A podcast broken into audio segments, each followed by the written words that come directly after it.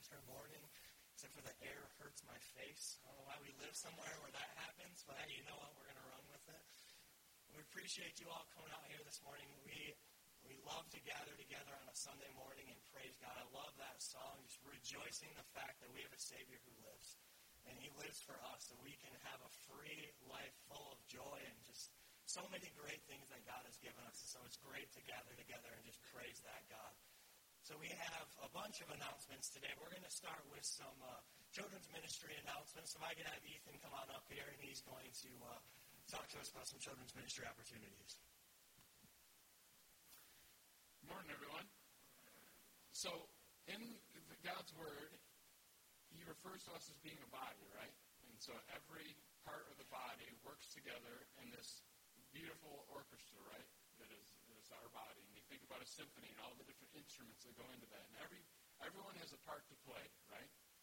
And in God's great uh, plan, each one of you has a part to play as well. And you have a part to play here in our church. And so there's a couple of areas that we'd like you to be aware of, to be praying about. Um, we need, we, we really need someone, a couple of individuals or more, we don't know, but we need people who are, are passionate about, who, who care about, who are passionate about children and children's ministries. We need help in our, our nurseries. We need help in uh, the children's ministry, the children's church, etc. And it, it doesn't really have to it's not a certain demographic necessarily that needs to be involved in that. It could be anyone of any age, and, and that's part of what we've looked at uh, in the past weeks. We have uh, very faithful people here in our church who are, are ministering faithfully right right into their 80s with, with children. So, but the main thing is is that we want people who are, who are passionate about it. So, if be praying about that. So be, be praying about that. What, does God have for me? Because we are looking for someone who is, is passionate about our children, about the uh, from the babies uh, right up through our elementary school children. I was reading earlier a couple of weeks ago um, a devotional, and uh, it says that your service is desperately needed in the body of Christ. Just ask any local church. Each of us has a role to play, and every role is important. There's no small service to God. It all matters. Likewise, there are no insignificant ministries in the church. Some are visible and some are behind the scenes, but all are valuable. Smaller, hidden ministries often make the biggest difference. In my home, the most important light is not the large chandelier in our dining room, but the little nightlight that keeps me from stubbing my toe when I get up at night. So sometimes, you know, we, we all want, need our light to shine, don't we? God has given us a light. He's given us, you all have individual talents and perspectives and passions and so be praying about what God has for you here in, in our local church and whether or not um, those ministries are a fit for you. And uh, Jason McCoskey is going to come up as well. The reason these two are coming up because these are our most faithful. Well, there's a lot of people here who have done a lot too, and I don't want to take away from that. Honestly, I don't. We have a lot of people that do a lot of stuff here. But Alicia sometimes is on triple duty. She's in nursery, she's in children's church, and then she's you know she's on triple duty. Jason and Jen again, they're people. We have a lot of people who are running double triple duty. So we want to come up and, uh, and have this stuff. So we, we really are wanting you guys to come help us out. Good morning, everybody.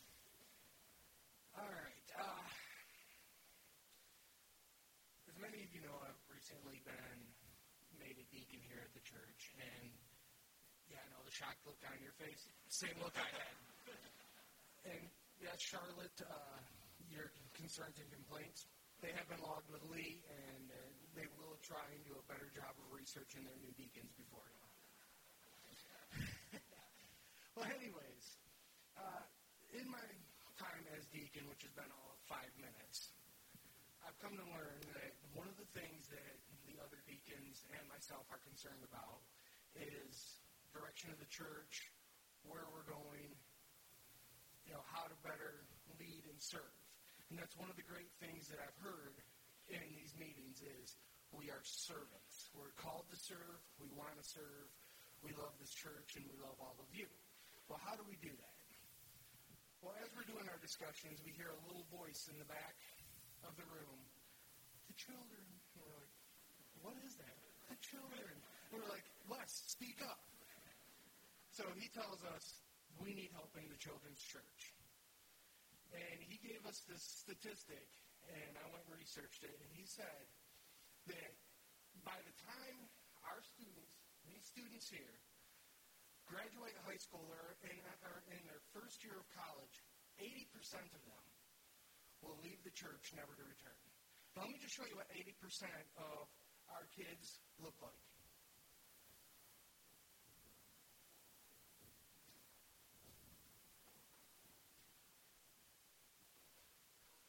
That's 80% of the body of Christ that just left the church never to return. That to me is scary. Look around you and you see an empty seat next to you. That's these kids right here that we want back in this church. So how do we fight that? Well, doing more research on that, we the, the statistics that I've read and the the documentaries that I've watched and read, when they ask these students, why did you leave the church? They get into into a college with a educated professor who doesn't necessarily believe in God. So they are teaching them, you're silly for believing. These kids, these students look up to these professors and they start believing them. So how do we fight that? They want answers. That's what all of you are for. That's what we're for. That's what the deacons are for. We're here to serve. We're here to lead. We're here to teach. I am asking every single one of you to take the next week or so, next two weeks, pray. Help us in the junior church to equip all of these young students. So when they get to college and their their professors come to them and say, You're silly for believing that there's a God, they have the tools, the education to be able to say, No, this is why I'm not silly. This is why I can say confidently there is a God. All of these students here, it is my passion to teach them. I love being back with those kids. I'd be back there every week if I could. But I can't. And that's where we need you. Every single one of you. I hope that you guys feel a passion like I do to help equip, evangelize, and disciple these young minds. Um, and I guess after you pray about it, if you feel like it is your passion and, and something that you want to do, please see Pastor West. I mean, I'm not asking you to do it today. Take some time. Talk about it, pray about it, read through the Bible, and see Pastor West. Because we would love to have you on the team. And to finish up, uh, I'd like the students to come back up with me real quick, and we're going to uh, talk about our, our fighter verse that we have. All right, kids, if y'all want to turn around and let's let's read our fighter verse. It's from John 1, 12 through 13. You ready? But to all who did receive him, who believed in his name, he gave the right to become children of God, who were born not of blood, nor of the will of the flesh, nor of the will of man, but of God. Now, how awesome is that to teach these kids? Thank you all. You guys can sit down. Thanks for coming up. That that's what we like, right? We don't want to lose that spot because our church will just get old. But We that that is a huge way, a place where you guys can come alongside us and serve our church because those they are the church now, but they're also the future of our church. These are the kids that will carry on, and uh, so we really want to build and dig deep into their lives so they are prepared. Um, so we have a couple other announcements that we're going to go through here quickly. The fighter verses we just went over with them. Uh, I love hearing them say it. So it's just really cool to say, you know, we, we need to teach these to our kids. We need to keep them memorizing. So the fighter verse, remember, keep, keep that in mind. Keep that as you're going through your week to, to refresh you and, uh, and to go over that with you. So a couple of the other announcements that we have uh, up there for us are uh, we have uh, Phase 2 Ministries, our prayer partners. I addressed that the last time that I spoke, uh, preached up here, and uh, we have a sheet out there on our walk booth, I believe, that has a list of all the names of the teams that are coming and or have come at one point, but your job will be to pray that they come back. And um, so we have a list out there. There's a, a stack of cards and some pens. If you could just write down your name uh, if you want to volunteer, and if you just want me to assign you a team, that's awesome. And if there's one in particular that you have a burden for, write down their name. Um, hand it either to me or, uh, or put in the office if you can't find me.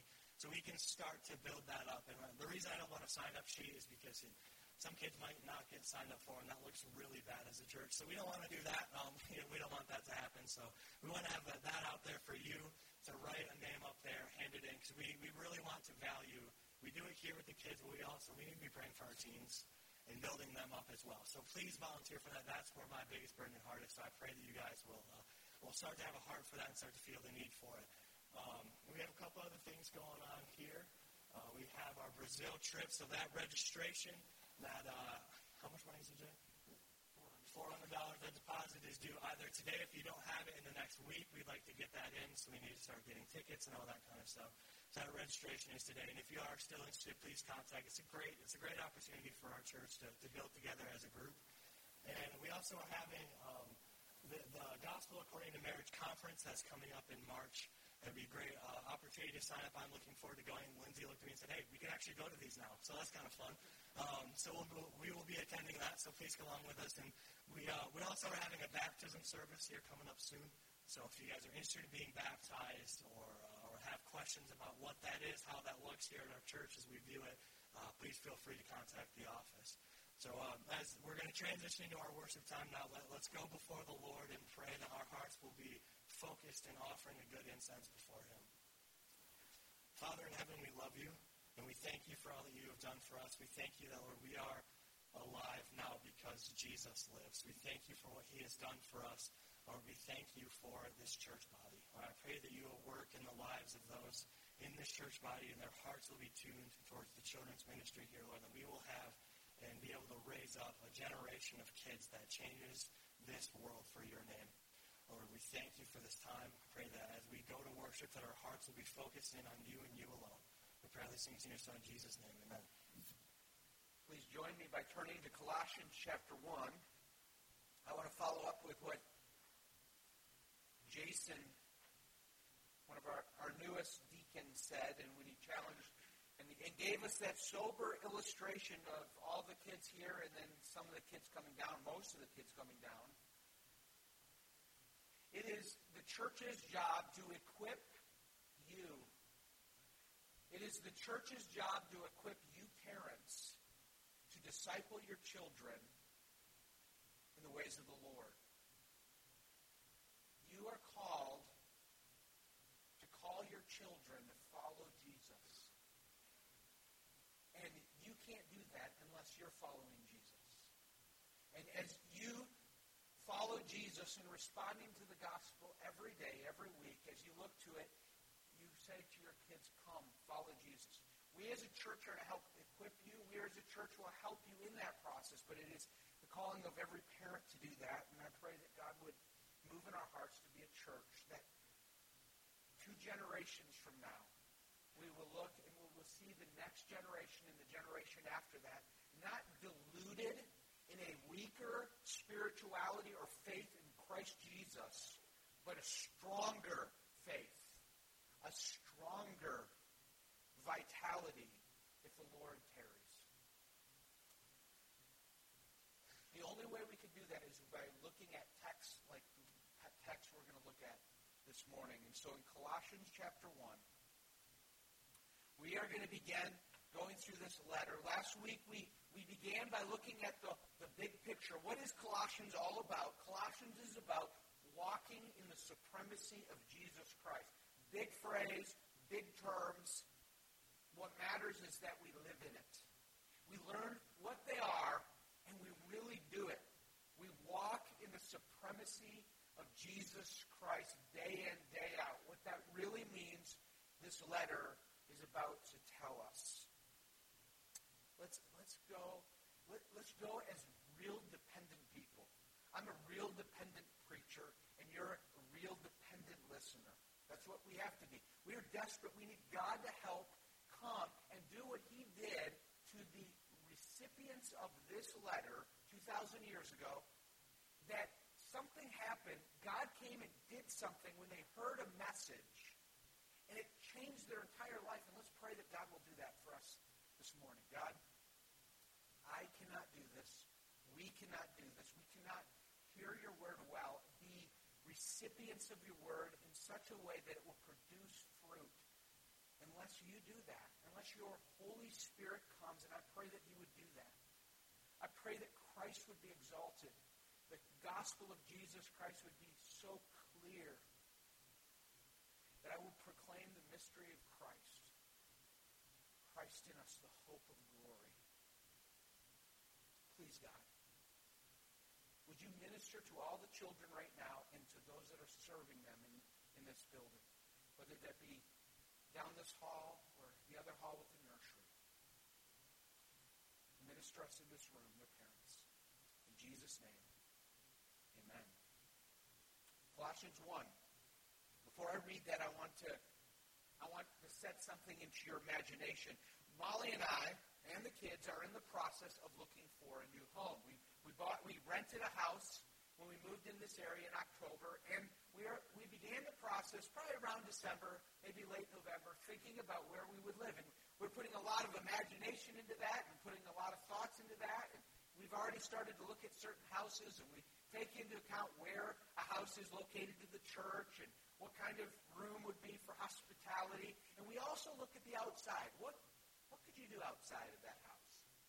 Well, my wife Molly and my oldest daughter Grace, they love gardening.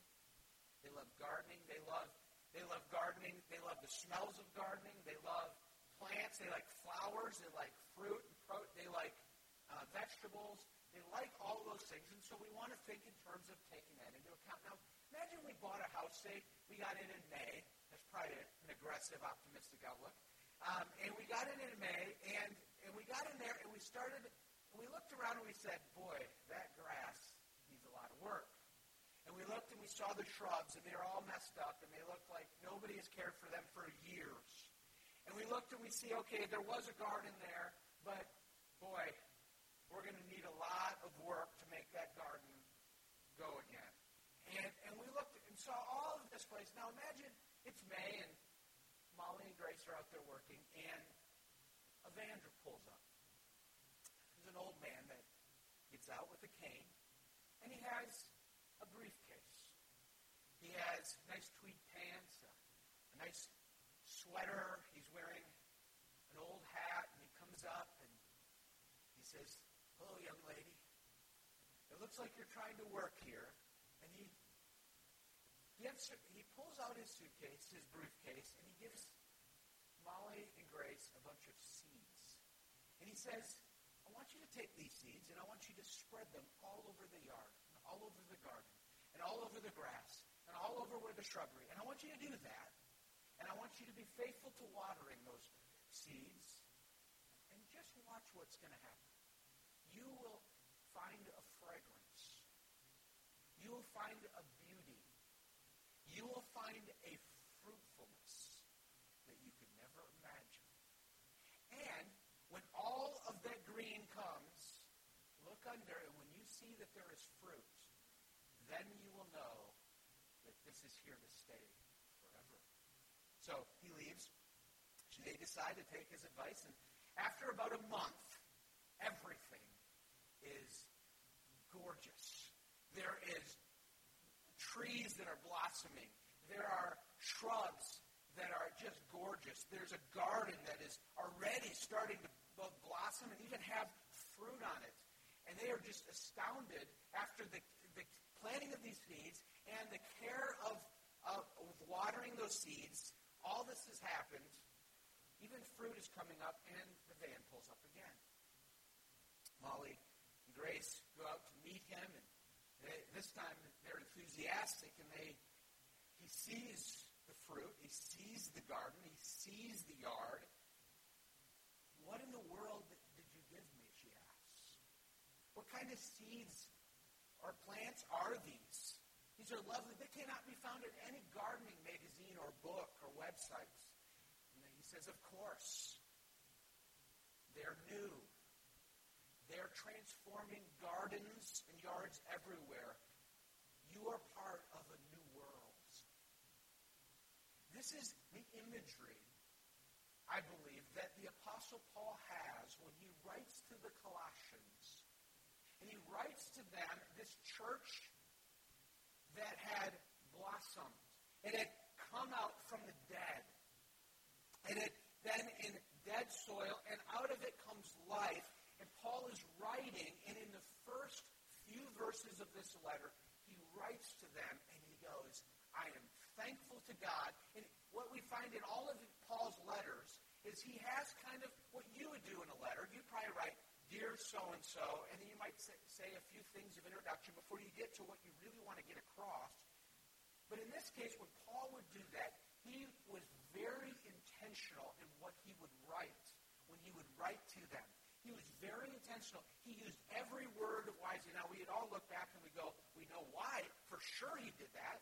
Is because these letters aren't just a man-made letter, though they were written by man.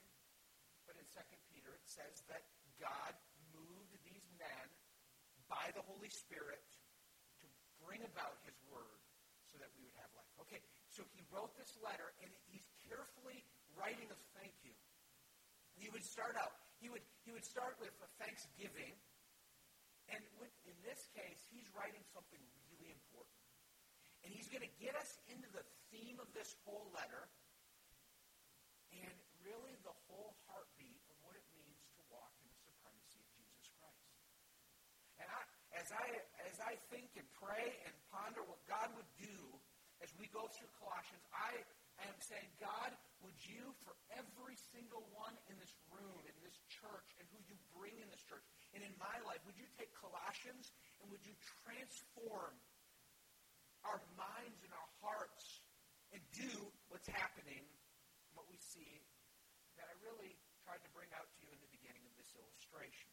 Because what Paul is going to say is what something was planted in this church. And when this was planted, unlike anything else, it life sprung up, fruit starting to come on the branches, and a new world was in order. A new world was taking place. And this was happening not only in Colossae, but in Ephesus and in the Corinthian church and in Galatia. It was happening all over the world as the gospel is being spread all over. And I pray God would again do that in our hearts, in our lives. What I want to do this morning is I want to look at the first section, the first paragraph after you get the introduction. You have verses 3 through 8 is where I want to look at this morning. And I want us to see why Paul is giving thanks. And I want us as a church to go, God, thank you. And when we say, God, thank you, we say, oh, God, I long for that. And I pray that maybe some things that you haven't been praying for and hoping for and believing could happen in your life and in your own family and in your own marriage and in your, your own, whether you're a student or single, whether you are married or you have grandchildren, that God would do a transformative work. Let's read the passage together, Colossians 1, 3 through 8. Paul writes this. We always thank God. Now, when he says we, he's talking, him and, him and Timothy are writing this. It's, it's from Paul, he switches to first person singular, but sometimes he's, he brings it to the plural. We. He's writing from prison. We always thank God the Father of our Lord Jesus Christ, when we pray for you, Paul's praying for them. And this is why he thanks them. Since we heard of your faith in Christ Jesus and of the love that you have for all the saints, because of the hope laid up for you in heaven. Of this you heard before in the word of truth the gospel, which has come to you, as indeed in the whole world it is bearing fruit and growing, as it also does among you, since the day you heard it and understood the grace of God in truth. Just as you learned it from Epaphras, our beloved fellow servant, he is a faithful minister of Christ on our behalf and has made known to us your love in the Spirit. Paul is the apostle in that region.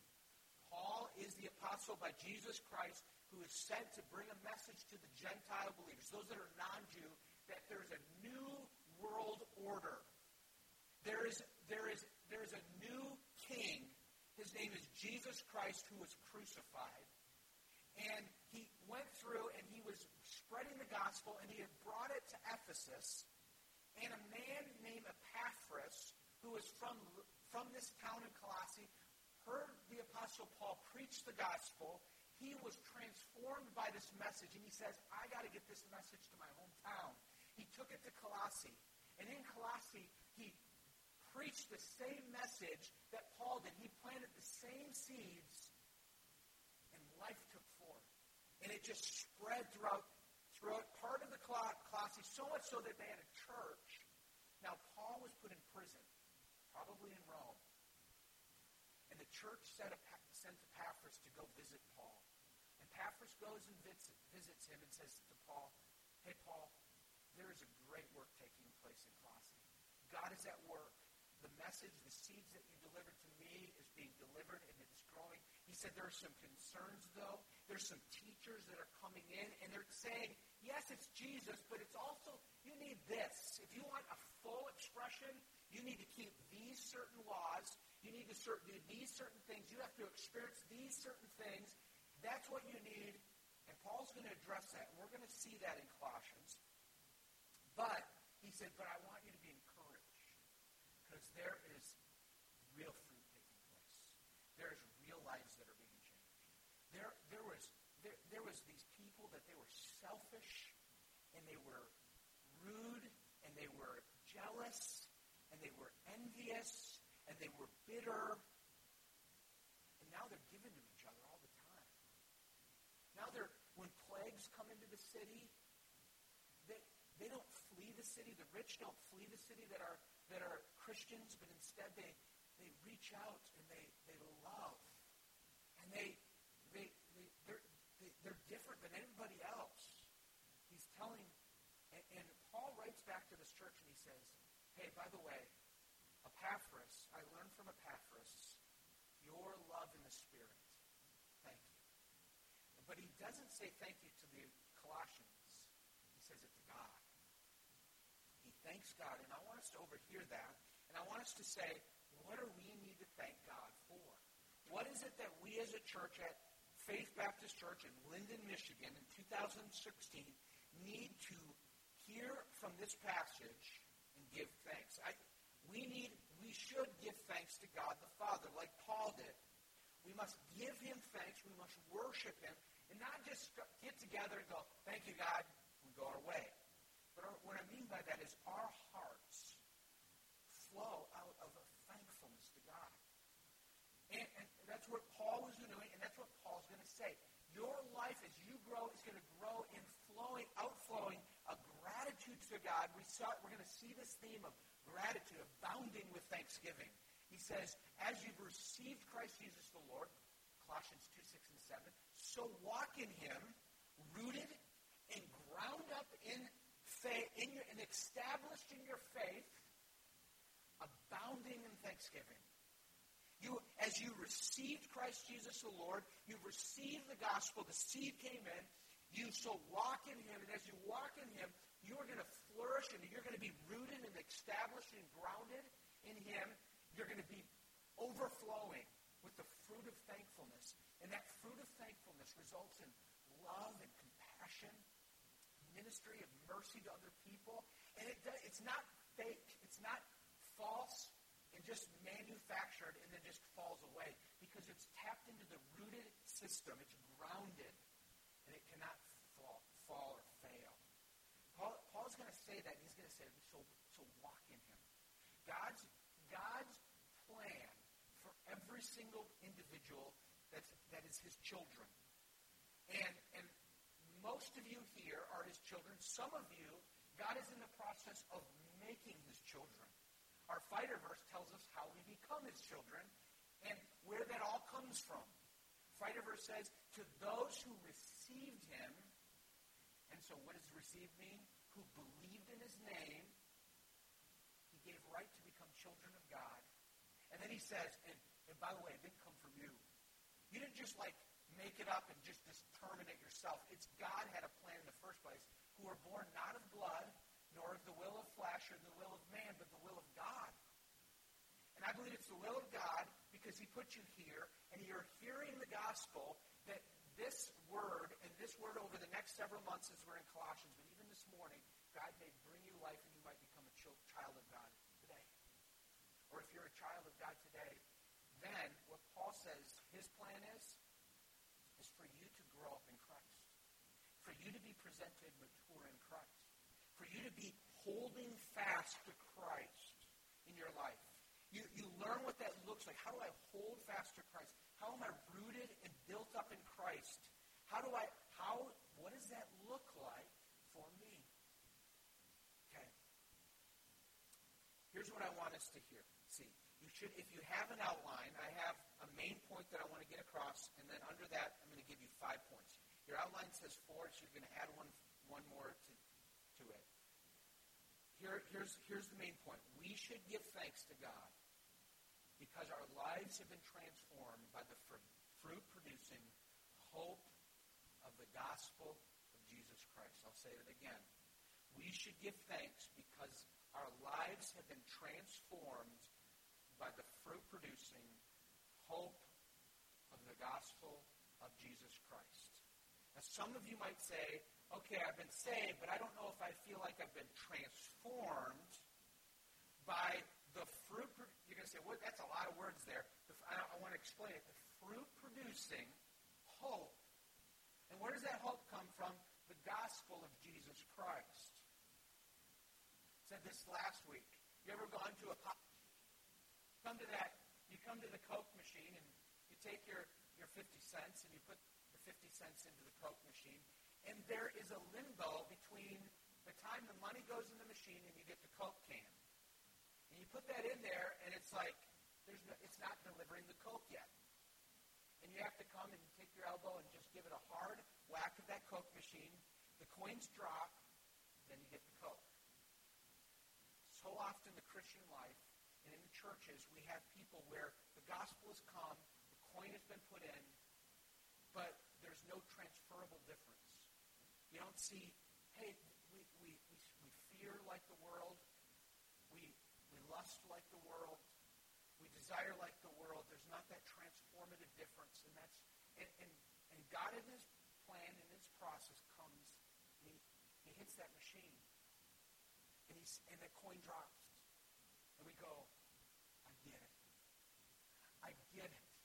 And what that is, what happens is that getting it is I get what he has really done for me and what he is doing for me and how I am now and then we start to apply what it really means to walk and to be overwhelmed with what the gospel of Jesus Christ really means for me. What it means to walk in the supremacy of Jesus Christ.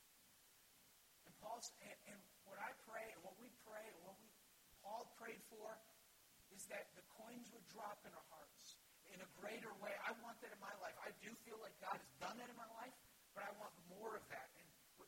So that over time we go, hey, what's the secret of Faith Baptist Church? What's the secret of your life? You say, oh, I, it's the gospel. It's the gospel of Jesus. Well, I thought you believed the gospel a long time ago. Yeah, but now I get it. Yeah, but now I see it. Now, now I, I experience it. And Paul experienced it. And Paul is saying, I pray that you will experience it. And what I want you to see here is I want to look at as I said here, our lives have been transformed by the fruit-producing hope of the gospel of Jesus Christ, and therefore we should give thanks. And so that's a lot there. So I want to boil it down to this phrase. The fruit-producing hope of the gospel. The fruit-producing hope of the gospel is what I want to focus on. And so in breaking, so I want to break it down into five components. Five components that should cause our hearts to be thankful and to long and to not be satisfied. And just like you would say, hey, and just like in the illustration, Molly would say, I got this, I got this grass and shrubbery and poor garden, and I long for something greater. We are to long for something greater and pray for something greater, and we see this in this first paragraph. Here are five things about the fruit producing hope of the gospel. Number one, is always from God, from first to last. What we find here is Paul starts and says, Church, I'm really thankful to God. Every time I pray for you, I just can't help but getting really excited and thanking God because of all that happened in your life. And it happened because there's a hope in you. And it happened because you received the gospel. But who does Paul thank? God. He only thanks God because God is responsible. This isn't just some nice way of saying, hey, good job, Colossians. You're starting to bear fruit. Good job, Colossians. You're starting to love and have faith. Good job. You did it. That's not what he's doing. I always thank God. You, this, is, this is quite an interesting thing. If you look through all of Paul's letters, you know he never, ever thanks a human being. I, I, I, I think that's right. He never thanks. Now, it's not a pattern. Should thank people. He says, be thankful. So we should go around thanking all the people. But it's, it's very interesting. Almost every time you find Paul thanking in his letters, he's thanking God. Because even when he's ready to thank somebody, he's quickly to say, I thank God for that work in your life. I thank God for, I, I, can, I, I want to say, hey, thanks, Jay.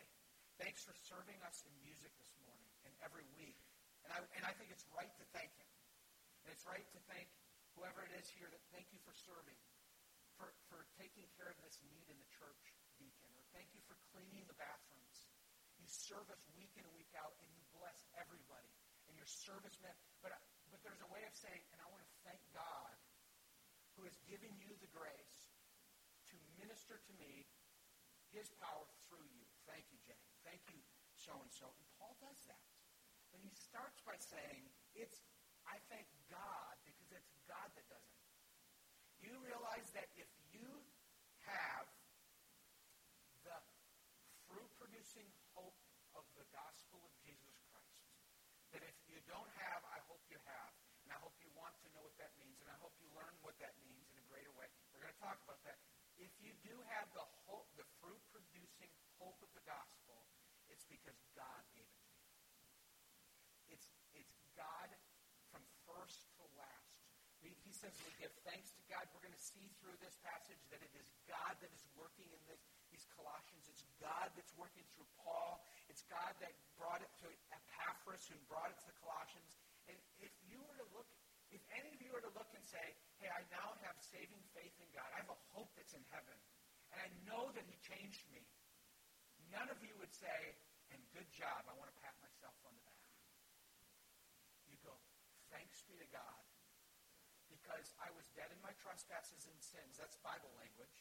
I was dead in my sins, and God made me alive. God came and He did a work, and I rejoice. The first thing we need to know about the gospel is number one, that it is from God from first to last, and we need to thank Him for that. We thank Him for that. The second thing that I want you to see is number two, about the fruit producing hope of the gospel is it bears genuine, lasting, and life-giving fruit. The gospel of Jesus Christ, the hope, fruit-producing hope of the gospel, is indeed fruit-producing. What God intends to do is not just stick that coin. The coin doesn't just come into the machine and we never get the Coke.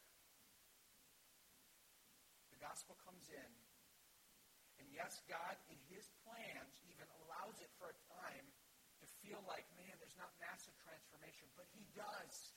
And it does, and it delivers, and there's fruit that comes as a result of the gospel coming.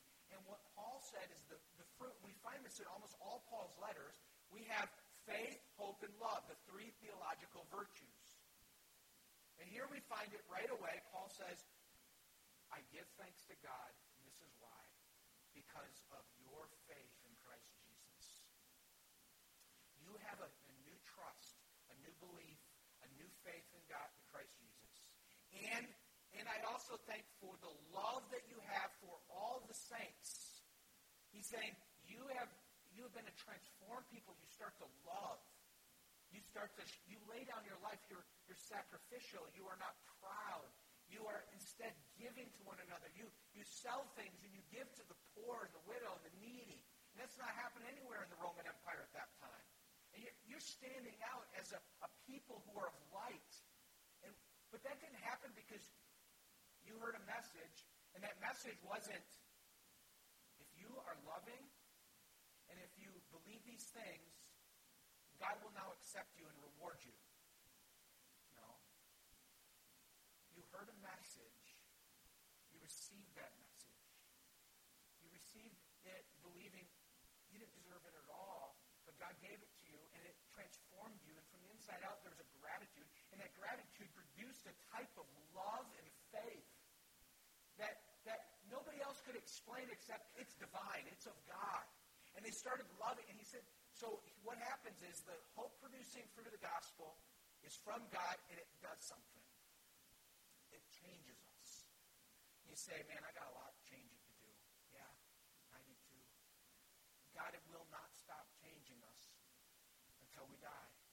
He's in the process of making us like our Savior and our big brother, Jesus Christ.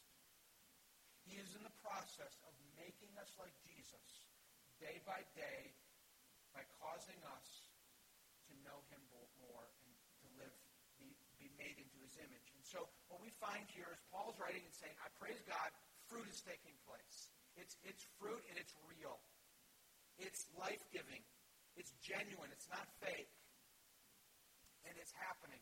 It's happening more and more. And, and he says it's a love from the Spirit, at verse 8.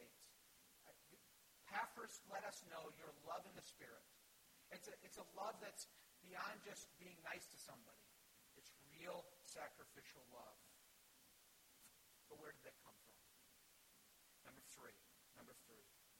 It is anchored in the hope of the gospel Jesus Christ. It is anchored in the hope of the gospel of Jesus Christ. The hope, produ- the fruit producing hope of the gospel has the word hope in it. Has hope in it. We're going to see the hope in the Coloss- in the letter to the Colossians. This is, you, when we read these letters, we need to think of through. Paul is making a logical argument. He said, "I thank God. God did it." And as he says, "I thank God that He gave you faith in Christ." We're going to talk about faith in Christ in later weeks and the love that you have for the saints, it really makes a difference. And now he's going to go on and say, you need to love more, and you need to grow in that love. But he says, where does it come? Because of the hope. Because of the hope laid up for you in heaven. He's saying, you started loving, and you continue to believe in Jesus because you had a deep-seated hope laid up for you in heaven, and you wouldn't let go of that faith and love, they sprung up because of hope that was rooted down there in God. We're going to see at the end of Colossians 1, Jesus Christ, the great mystery is Christ, the hope of glory. Christ comes in us and we believe something that we could never believe before. We hope in it.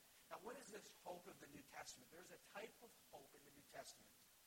And it's not the kind of hope that says, I hope the Red Wings win the Stanley Cup. But I don't know for sure they will. Right? You might say, I hope, right? Right, Brad? Amen? Um, you would say, I hope that. But that's not what biblical hope is. Biblical hope in the New Testament is a confident assurance, a confident and firm conviction that transforms my imagination and my emotions and my whole will and being, knowing for sure and absolutely confident that something future, something great, something glorious will take place.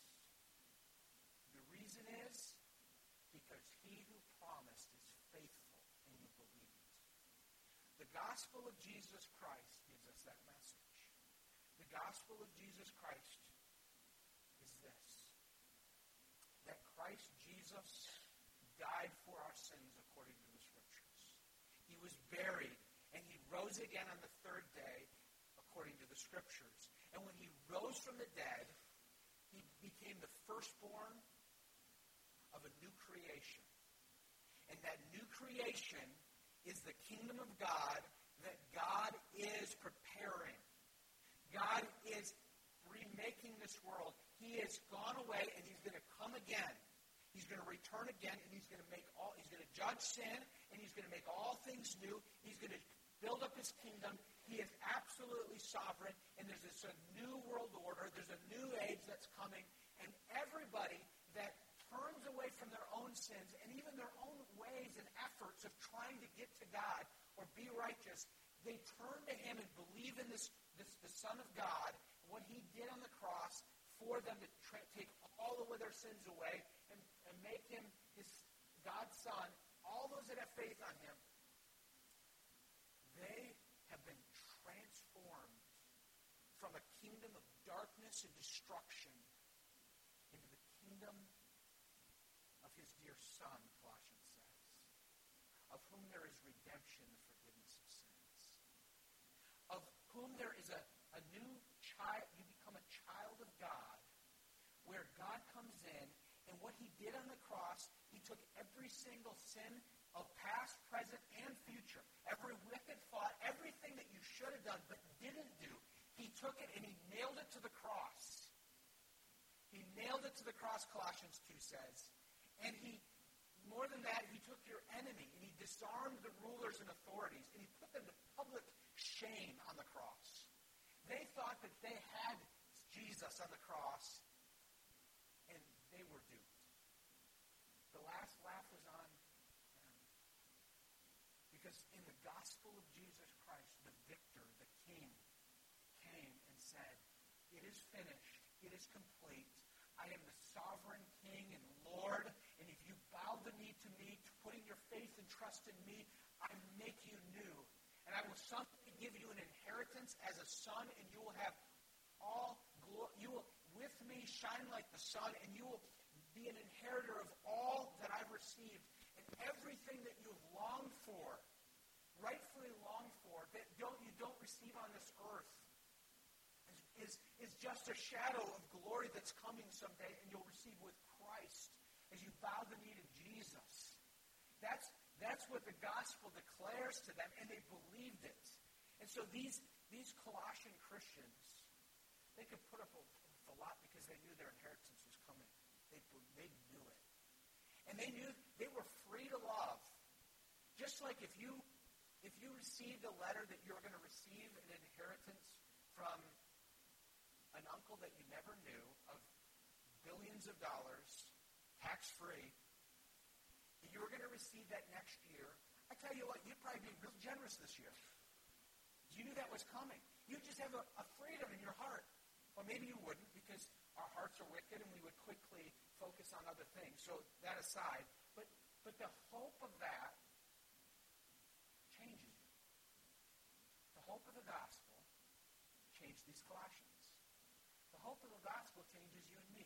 It, it changes the way we can parent and the way we a wife or husband, how we how we work and how we view the world.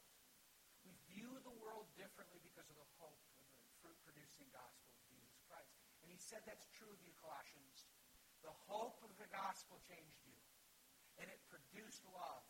It produced a faith in Christ Jesus, of which I am so thankful every time I pray for you, really important. It's going to be really important that we get to know this hope this year. If, if you want that coin to drop in a way that you go, I'm overflowing with thanksgiving to God. We can know that in a classroom setting, but to know it in a way that you are moved and melted by the gospel of Jesus, by the truth of what Jesus does, that's what God has to do, but he does it through his word. Number four, fourth thing I want you to see about the hope-producing fruit of the gospel is it is ever-growing and wide-growing in its work. It's ever-growing and it's wide-growing in its work. That's a strange way of saying it, wide-growing. But what is, I want you to see where it says, indeed, Paul says, he says, that hope you clung to, you heard in the word of the gospel. And then he, he just emphasizes it. By the way, he says, and it's ever growing. It's in your life. It's not doesn't come to you.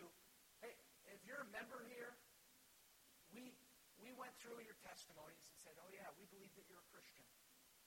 Maybe maybe you weren't telling the truth, but we believe you're a Christian, so we think that's the case. But here's the thing: is do you know that the gospel didn't just save you? The gospel is ever growing in your life. It, it never stops growing, and this is what Paul says. Indeed, in the whole world, it's bearing fruit and growing, as it also does among you. You who are already Christians. As indeed in the whole world it's bearing fruit. It's doing this, and it did it in you. I, I love this. This is so hope giving. There are people in the faith, Linden, in Linden and, and Fenton and Argentine and Swartz Creek and Byron and South Southwest Tyrone Township and Holly. There are people all over here that God is in the process and is going to be in the process of bringing them into the gospel. He's going to bring them through, some through you, inviting them. And they're going to come in, and God, and, and it's, the gospel is going to grow. It's, until Christ's return, he promises for his gospel to do this work. And Paul says to the Colossians, what happened to you, by the way, isn't an anomaly. It's happening all over the world. In fact, shock. There, you can read book. Rodney Stark wrote *The Rise of Christianity*, and he said it is a shocking miracle. He he wasn't even a Christian when he wrote this. He's a historian and sociologist. He said the rise of Christianity from from Christ's resurrection in the early church to AD 330, when the empire, Christian empire, when the Roman Empire became a Christian empire, is just astounding, and you can't even explain it apart from the miracle of God working through the gospel. And, and he did it through the, the gospel fruit producing home. Because they found in the early church you have it spreading, and you have the early church getting a hold of this message, believing it, it changed, changed their life, and meaning it changed the way they treated one another. And so you have secular emperors writing about Christians saying, these Christians, they believe crazy things, but I'll tell you what, they love each other. Not only do they love each other, but they love not themselves, but they're not even their own, not only their own, but those that are not Christians. And so when plagues would come through a city and devastate a city, all the rich would leave a city. They would leave their own their own family to die because they didn't they didn't, couldn't explain how the plague would come and they would leave. Not Christians. They were there and they preached the gospel and they loved with their hands and with their hearts. And it spread. It was growing, ever growing. It grew in the believers in Colossae and it grew all over the world. Here's the last point that I want you to get. It's not in your outline, but it, you can add this to it. Number five, it is delivered by human messengers with divine power. Say it again. It is delivered by human messengers with divine power.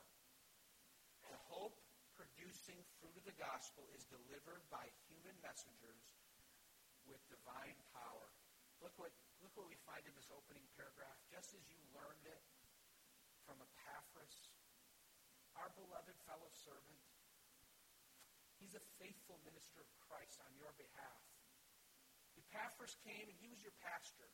And he came and he preached faithfully the gospel. And you who were dead, or you were in darkness, you became alive because that messenger came and he preached it.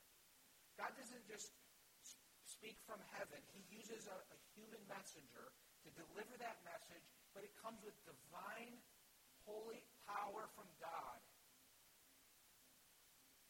I, I think there, some of you may, are, may be new to Faith Baptist, but I look around, there are a lot of people in here that would say, the Epaphras in my life was Pastor Jack McMaster, or Pastor Ken McMaster, or Pastor so-and-so. You might think of a pastor in your own life, or maybe it was a children's worker, or, uh, or your parents, or other. It was a, a human messenger that brought the truth of God's word.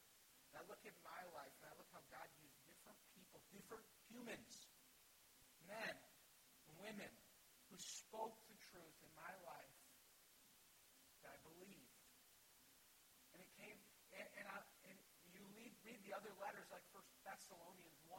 says, When I came to you, you did not receive this as it was just the word, but it was the very word of God, and it came with power. And you turned from your idols and you served the living and true God, and it was God that did it. And it was God using human messengers, and you truly believed the gospel, and it started to produce fruit because you hoped in something great. You hoped in God more than anything else. And what better time than for us to hear this gospel in 2016 when we could go and look and say, what's going on with the stock market? I don't know. What's going on in politics? I don't know.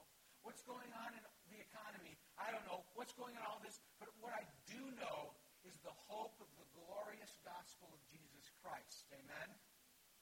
We'll try that again. What I do know is the hope of the glorious gospel of Jesus Christ. Amen? That's so good. Amen. And so, our response here is to believe it.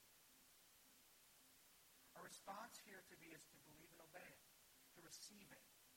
Is to say, Christ died for my sins. And so he loves me. And he gave himself for me. I need to receive that. And he has a plan for me. And I look to him and I get help from him through human messengers and through other people, through others in this room. You can't, we don't grow in our faith alone. We grow with other people. We get people to help us. And we, and we grow in this faith as we seek him. We receive this gospel, this good gospel. We receive it freely. We can't buy it. We can't earn it. We receive it by believing it.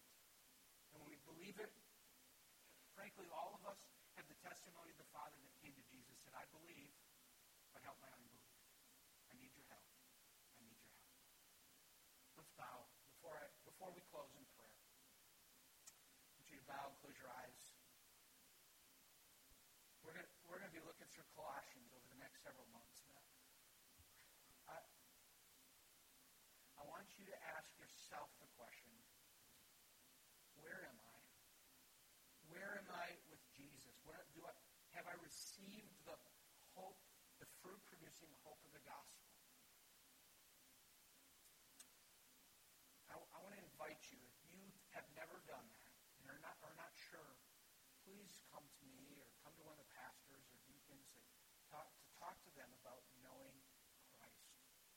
If you've never been saved, never, you've never received him, may that happen. Don't wait. And if you, you have, uh, this, message is for you just as much. We, we, we've been given great, and now we need to start living upon the gift that we have and start opening all the presents. God, I pray that you'd help us to open up and start to receive all that you've already delivered to us through the gospel of Jesus. Help us to start experiencing what that means and how we love one another and how we have faith in you. I pray that you would open your word to us this week on Wednesday night when we gather in the great in the Sermon on the Mount, when we pray together this week, and it's the Bible studies that are taking place. And God, I pray that you would be with the time right after as we fellowship.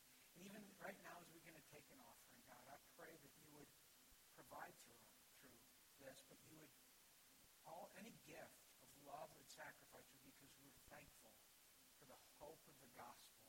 Our hope isn't stored up bank, but is in you. We thank you for that. We thank you that our hope is not in our doctor or insurance. It is in you.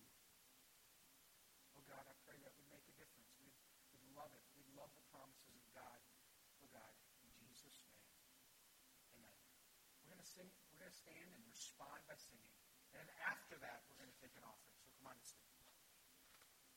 Please keep in mind that we will meet this Wednesday at 6.30 for kids and teens, at 6.45 for all adults in this room as we study in the Sermon on the Mount and we pray together as a church.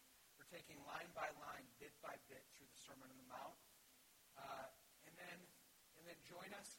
If you are new to faith and want to meet, we're, having a first, first Things at Faith every Sunday morning at 9.45. That's during the Sunday school hour over down in that room back there. I'm going to be I'm leading that with Lee Mundy. Come with, join us next week.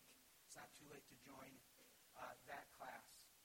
And here, go after the fighter verse this week. Uh, find the app, fighter verse. verses uh, in the App Store, or just go, you can go to that website, you find it, or it's in your bulletin. Great passage of Scripture to meditate from Romans, Romans chapter 11. Here's the benediction. Find, listen for the hope here. Listen to our action in that hope. If you've been raised with Christ, seek the things that are above, where Christ is seated at the right hand of God. Set your mind on things above, not on things that are on earth. For you have died, and your life is hidden with Christ in God. When Christ, who is your life,